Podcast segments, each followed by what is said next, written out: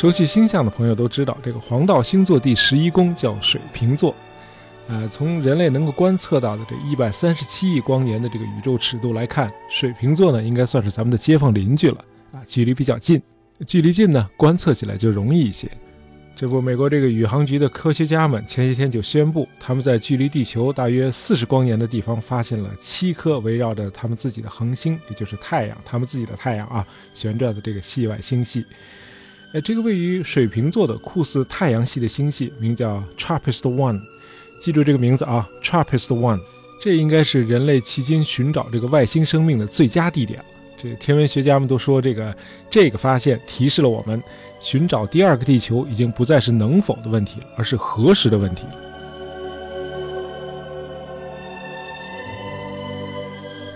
这个新发现的这七颗行星的直径呢，都和咱们地球差不多大，极可能都是岩石行星，就是 rocky planets。大伙知道，这个即便是咱们太阳系的八颗行星中，也只有四颗是岩石行星。它们是水星、金星、地球和火星，就是说这四颗你是可以在上面脚踏实地的。当然，这个水星和金星呢，就是请你去登陆，呃，你也不会同意的，因为上的温度太高，一上去就把你给烧焦了。那火星以外的这个木星、土星、天王星和海王星都是气体行星，叫 gassy planets，都是气儿。那这样看来，这个发现这个水瓶座的这个 TRAPPIST One 真是可以算中了头彩了。因为这个世界天文学界迄今发现的三千五百多颗太阳系以外的这个行星呢，绝大多数都是单个围绕着自己的恒星旋转的，没有其他小伙伴，而且在它们中间，这个岩石行星也很少。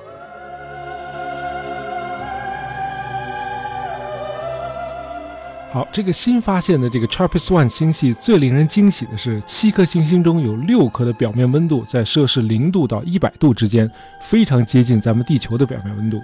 其中三颗的表面很可能还有海洋，这就意味着孕育生命的基本条件已经具备了。另外，这七颗行星中间的这个恒星呢，也就是它们的太阳呢，是个红矮星，它的温度呢比我们的太阳低的很多，因此呢也比我们的更长寿，因为温度低嘛，它就烧的就慢。好嘛，这等于是发现了一个拥有六七个地球的新的太阳系，那还等什么？咱赶紧过去看看吧。哎，这个还真别急。虽然说是咱们太阳系的街坊邻居，但是那也是相对而言，因为 TRAPPIST-1 星系距离我们毕竟还有四十光年远。啊，大伙知道这个一光年就是光在一年里走的距离，那四十光年是个什么概念呢？对呀，假如这个 TRAPPIST-1 星系上有一颗行星上有智慧生物，他们用这个高倍的天文望远镜来看我们，他们看到的不是地球现在的样子。他们看到的是我们四十年前的样子。What？因为光要走四十年才能从我们这里到达他们那里被他们看到。他们看到的中国刚刚结束文化大革命，街上没什么汽车，满街都是穿着蓝色中山装、骑着自行车和步行的人。这个时候的中国的最高领导人呢叫华国锋，美国的总统叫卡特。那时候当然也没有什么大爷杂货铺了啊，因为大爷那会儿还在上小学呢。就是说，这四十光年还真是挺远的。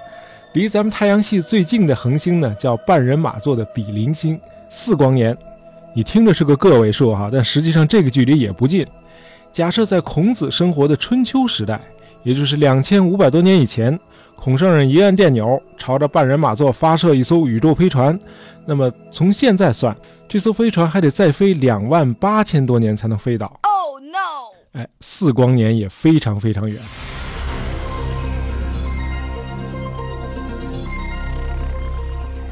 咱们先抛开飞船的速度和动力不谈，光是人的寿命就完全不支持这个星际航行。即便我是二十岁的时候，我被发射升空，按照这个第二宇宙速度飞行，每秒钟十一点二公里。那么到了四十岁，我刚飞到冥王星，但是这个时候飞船还没飞到太阳系的边缘呢。因为你即使飞过了冥王星，离太阳系的边缘还远着呢，你还得穿过奥尔特云。那是个有着一大群彗星飘游的茫茫的天际，满天都是冰块。就是说，冥王星远远不是太阳系的边缘，它仅仅是漫漫征程中的一个地标。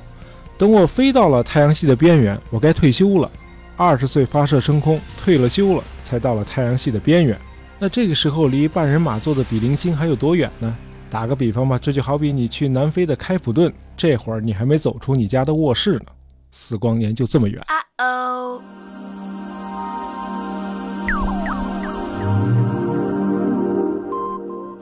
照这么说，这个星际航行现在是，将来也只能是个梦想了。不过那倒也不尽然，很多这个科幻小说和电影都提出过这样一个设想：在宇宙飞船发射之前，让这个宇航员就进入各自的这个 hibernation pod，就是所谓的休眠舱，在这里通过药物和环境控制，让人进入一种假死的状态。在时间跨度超过一百年的这个长途跋涉中，他们都要在睡眠中度过。对。就是让你处于一种冬眠的状态，就像前一段在国内各大电影院上映的那部电影《Passengers》太空旅客里设计那个场景一样。令人振奋的是，这种科幻冬眠技术虽然在整体上看还显得遥不可及，但是在很多层面上已经立足于今天的现实了。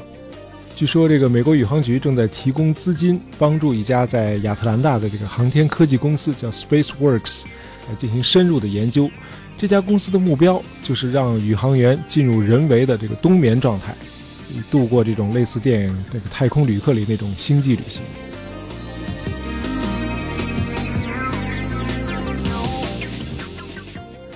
这美国宇航局呢有一个目标，就是在二零三零年左右把人类送上火星。这个 SpaceWorks 这家公司的总裁 John Bradford 就确信，这个冬眠技术呢可以在首次火星之旅之前就准备完成。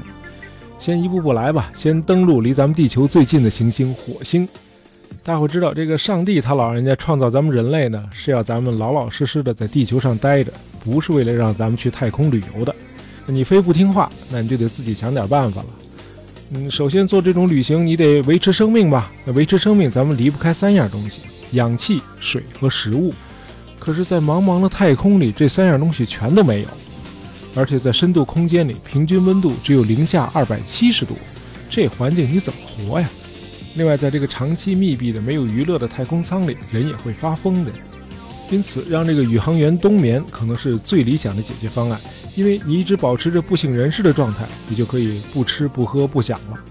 这样呢，这航天器旅途中几乎一半的载重，包括空间和设备，都可以省掉。长期太空旅行容易产生的这个消极心理影响也可以减轻。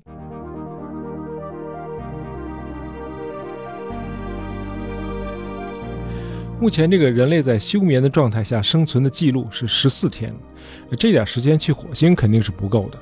呃，为了抵达这颗红色星球，这宇航员至少需要沉睡比十四天多十几倍的时间。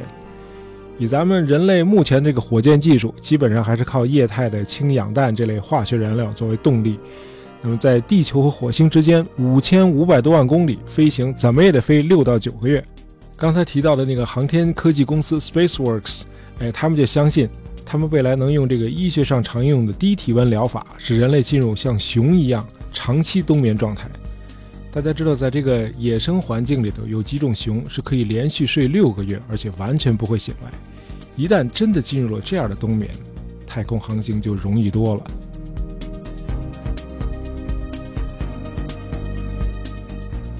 呃，这种人为的冬眠技术大概是这样操作的。这个宇航员呢，分别躺在各自的带玻璃罩的这个休眠舱里头，通过降温毯、通过血液导管等方法，逐渐把体温降低十度。一个机器人呢，会定期的移动到这个无意识的这个航天员旁边，确保他们身体的基本需求得到满足。呃，人类毕竟不能像熊一样，可以在冬眠期间凭借这个贮藏的脂肪来存活。在休眠期间，宇航员的身体需要通过静脉管输入维持生存所需要的最低限度的这个脂肪啊、氨基酸呀、葡萄糖啊。除了往身体输入水和养分，这个机器人还要定期的进行着温和的电击，来预防这个宇航员的肌肉萎缩。呃，事实上，这个宇航员不需要像电影里那样处于长期的冬眠状态。他们可以以交错的方式进行，比如冬眠两周后清醒过来，恢复几天后再次冬眠，并且不断的重复这个循环。只要确保随时有一名航天员清醒着，醒来的航天员可以用一两天时间来确保设备工作正常，并且保持与地球实时联络。这样看来呢，这个星际航行在未来也并不是完全遥不可及的。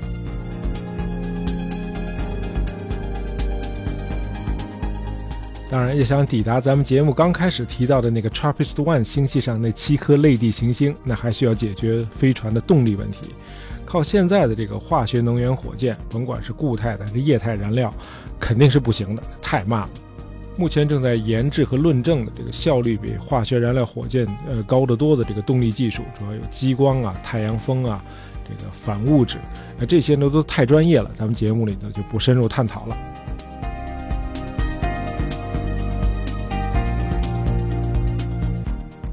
刚才说到这个外星人，要是从那几颗类地行星上用高倍望远镜看咱们地球，他们只能看到四十年前，也就是一九七七年的地球。好，那一九七七年，呃，在人类这个航天史上还真是一个具有里程碑意义的一年。这一年，人类发射了两个姊妹探测器“旅行者一号”和“旅行者二号”，他们都携带一张特殊的镀金唱盘，叫“地球之音”，这上面录制了有关人类的各种音像信息，有六十个语种的向外星人的问候语，包括咱们中文，呃，三十五种自然界的声音。二十七首古典名曲，这名曲中既有这个古筝演奏的《高山流水》，也有莫扎特这个《魔笛》里头著名唱段《夜后咏叹调》。旅行者二号的主要任务是探测太阳系的周边环境。旅行者一号呢，据说已经飞出了太阳系，即便是它携带的这个核动力电池已经耗尽了，它也会靠着惯性继续飞行，因为太空中没有空气阻力和摩擦力，它就会一直这样飞下去。